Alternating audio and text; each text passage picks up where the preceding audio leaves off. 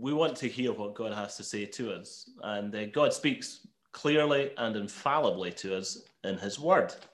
So we come to a part in our service now, which is really the high point of, of our service, which is when we get to hear uh, God's Word being read. So this is the same uh, passage that Anna Lauren was just reading a second ago with the children. It's from Luke chapter 4 uh, and verses 1 to 13. So this is the Word of God.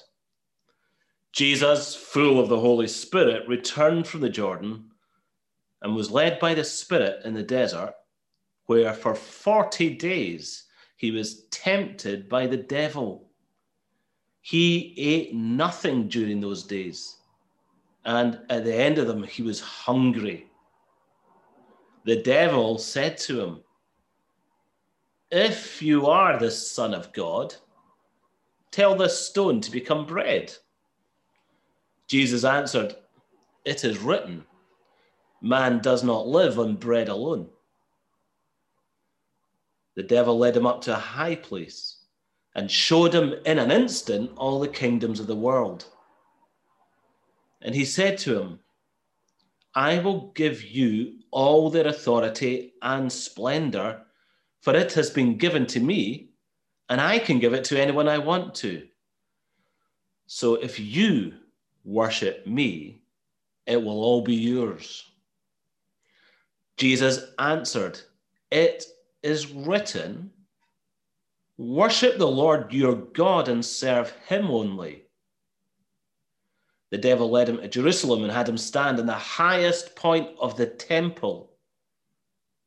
If you are the Son of God, he said, throw yourself down from here, for it is written, He will command His angels concerning you to guard you carefully. They will lift you up in their hands so that you will not strike your foot against a stone. Jesus answered, It says, Do not put the Lord your God to the test. When the devil had finished all this tempting, he left him until an opportune time. This is God's word. Thanks, Dale. Um, good morning, everyone. It's uh, lovely to be uh, with you again this morning. So, as Neil was saying, we're going to be looking at uh, Luke 4, verses 1 to 13, um, as the kind of topic for this morning. Um, I was reading a poem by a famous German Christian thinker called Dietrich Bonhoeffer, and the poem is called Who Am I? And in the final verse, of this uh, poem, he has this line Who am I? They mock me, these lonely questions of mine. How do you answer the question, Who am I? In the past, this would have involved stating maybe your place of birth, your family, your occupation. But in our world today, the answer is a little bit more complex than that we're a culture that wants to self identify. We want to carve out our own sense of identity. And to be honest, I get it. And I appreciate the desire to construct your own identity because if you believe that the universe is largely meaningless and there is no big overarching narrative behind the universe and therefore behind your life, it's clear that you must take steps to carve out your own identity. And so the question, who am I, becomes almost impossible to answer as our journey through life will change and diverge, and sometimes we'll need to make tweaks and changes as to how we describe who we are. And this can leave us confused and increasingly anxious as we grapple with who we really are. As Christians, we believe that our identity is revealed through the person of Jesus. And when we examine the life of Jesus, we're shown God, but we are also shown ourselves.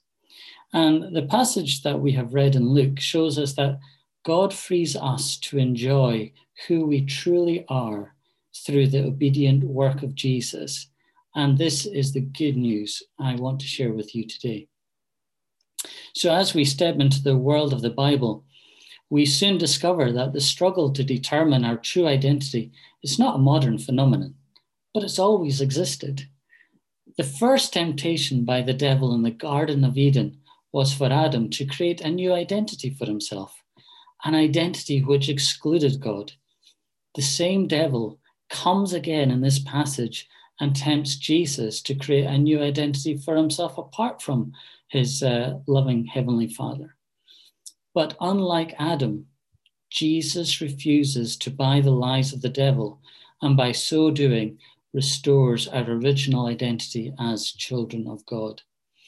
So, as we go through this passage and as we think through this uh, idea of identity, we're going to do that in three parts. Firstly, we're going to look at it as the failure of a do it yourself identity.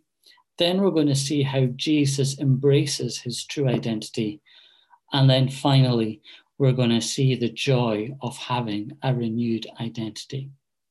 So let's um, think about uh, the first part the failure of a do it yourself identity.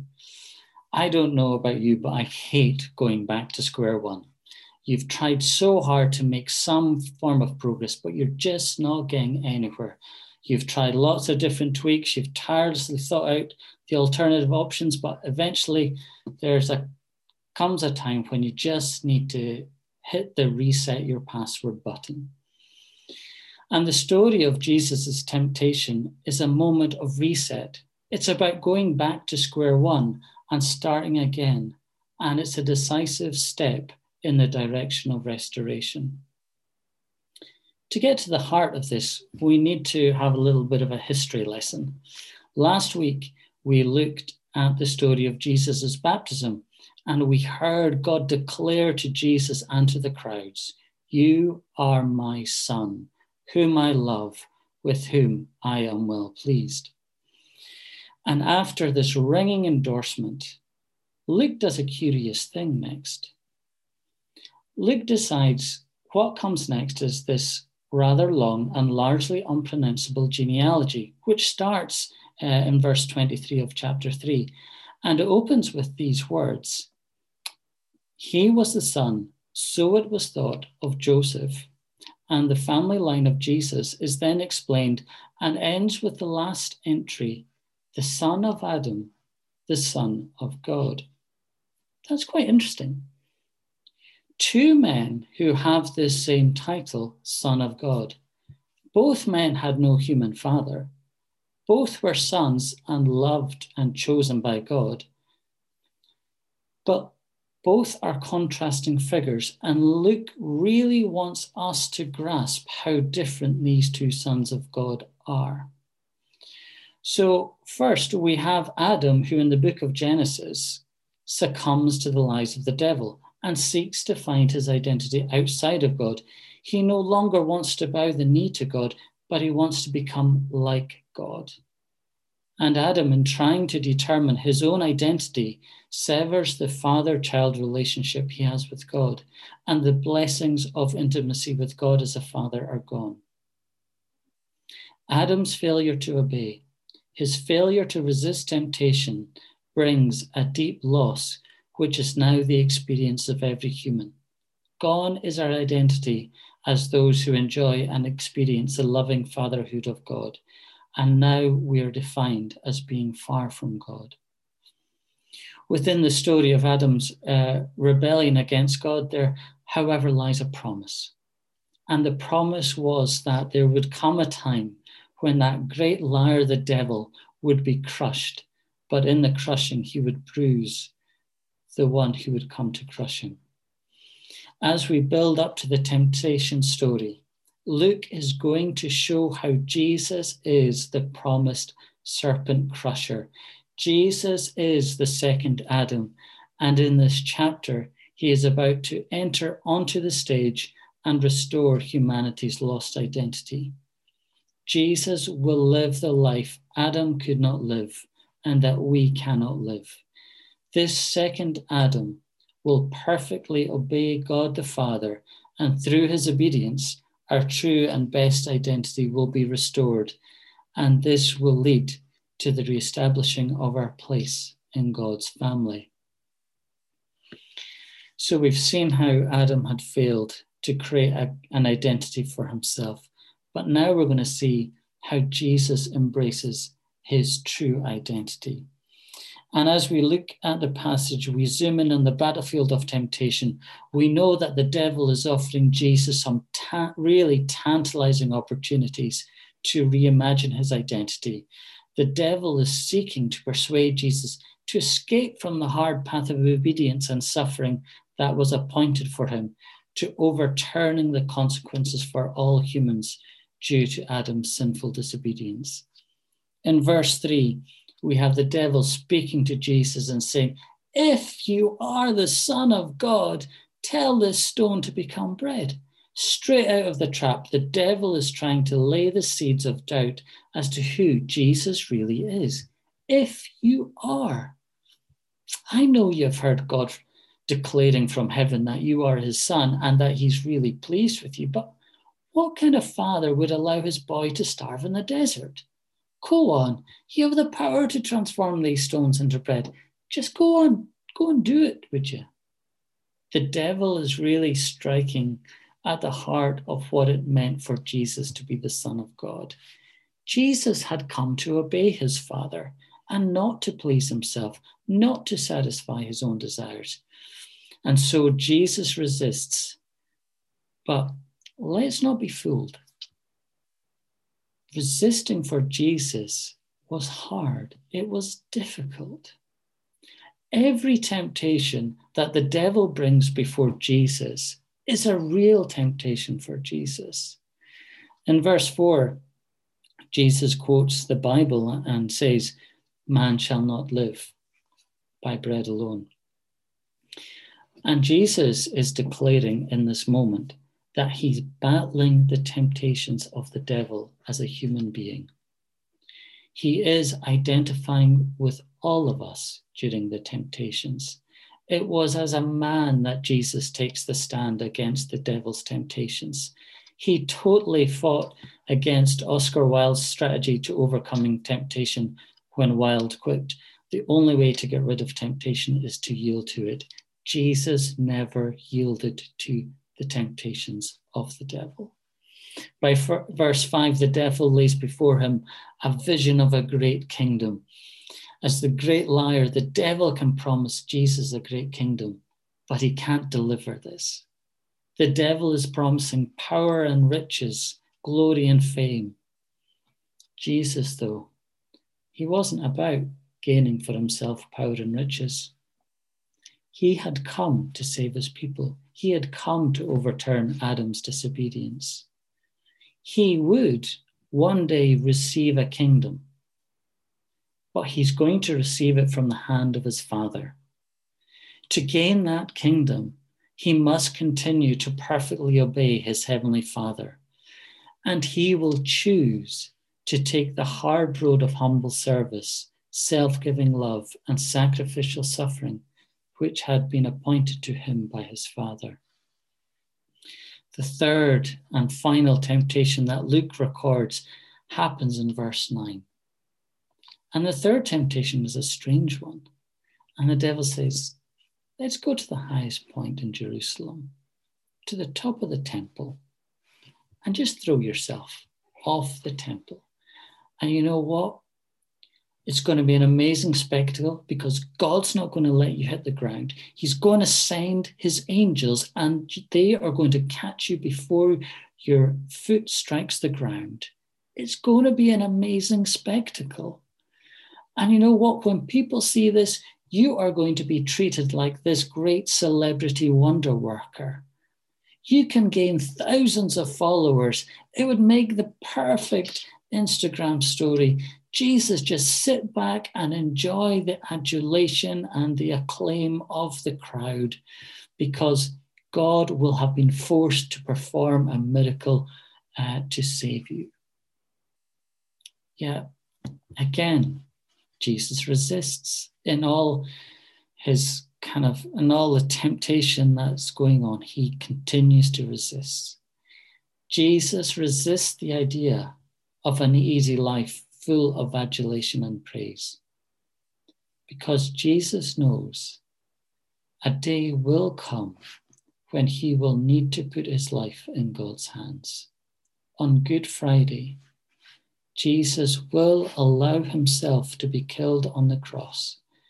And as his life ends, he will cry out, Father, into your hands I commit my spirit. In that moment, and in, and in the days after, it looked that God had not come to his rescue.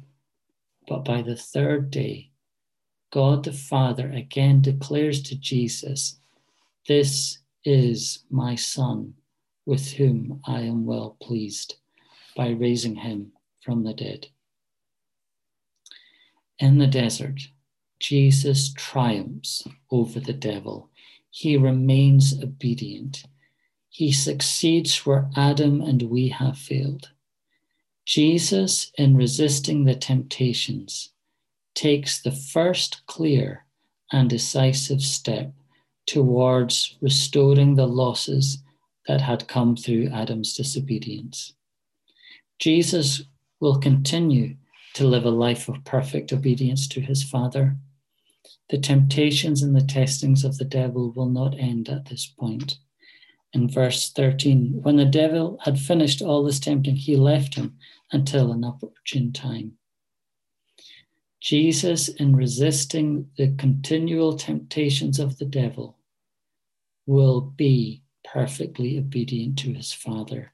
He will fulfill the will of his Father. And it's because Jesus was obedient to his Father that we can have a renewed identity, a fixed identity, an identity which is fixed in Jesus. And so our final point is a renewed identity. For those who accept to have their identity in Jesus, we no longer live with the pressure to define ourselves. Through Jesus' obedience, we can identify ourselves as a child of God who is dearly loved because you're truly known. And because you are truly known, this means that your deep need and the deep longing within your heart to be heard and acknowledged, to be loved and to be enjoyed can be met. As the Gospel of John states in chapter 1 But to all who did receive him, that's Jesus, who believed in his name, he gave the right to become children of God. As Christians, though, how often do we lose perspective on who we truly are by listening to the lies of the devil? How often do we forget that Jesus has triumphed over sin and through his victory we are now children of God? How often do we forget that God is our Heavenly Father, that we can come to Him with everything and anything? How easy it is for us to listen to the lies of the devil and enjoy living for ourselves rather than for God. How quick we are to pursue the, the trappings and the riches which can be found in this world rather than trusting God's plan for our lives. Sometimes we're even tempted to try to make God work on our behalf, to do things for us, so that we can look better to others so that we can maybe have an easier life. And so, as Christians, we struggle too with our identity. And that means that we're really, there is no place for us to um, be judging others who are struggling also with their identity. Cornerstone must be a place where we generously accommodate those who struggle with their identity. Um, Glynn Harrison, uh, a fairly well known um, Christian psychiatrist, has written some really interesting uh, articles on identity. And he calls us as the church um, to have this mindset. And I'm just going to read uh, a little uh, paragraph that he wrote on this. So he calls us as the church to have honest, authentic testimonies that allow people to see how, in one way or another, we all fall short. Only then will Christian communities become beacons of hope and redemption for the most damaged, confused, and psychologically fragmented souls. Whether our confusion centers on issues of sex and gender or the thirst for status and public recognition, in one way or another, we are all struggling to be reformed after Christ.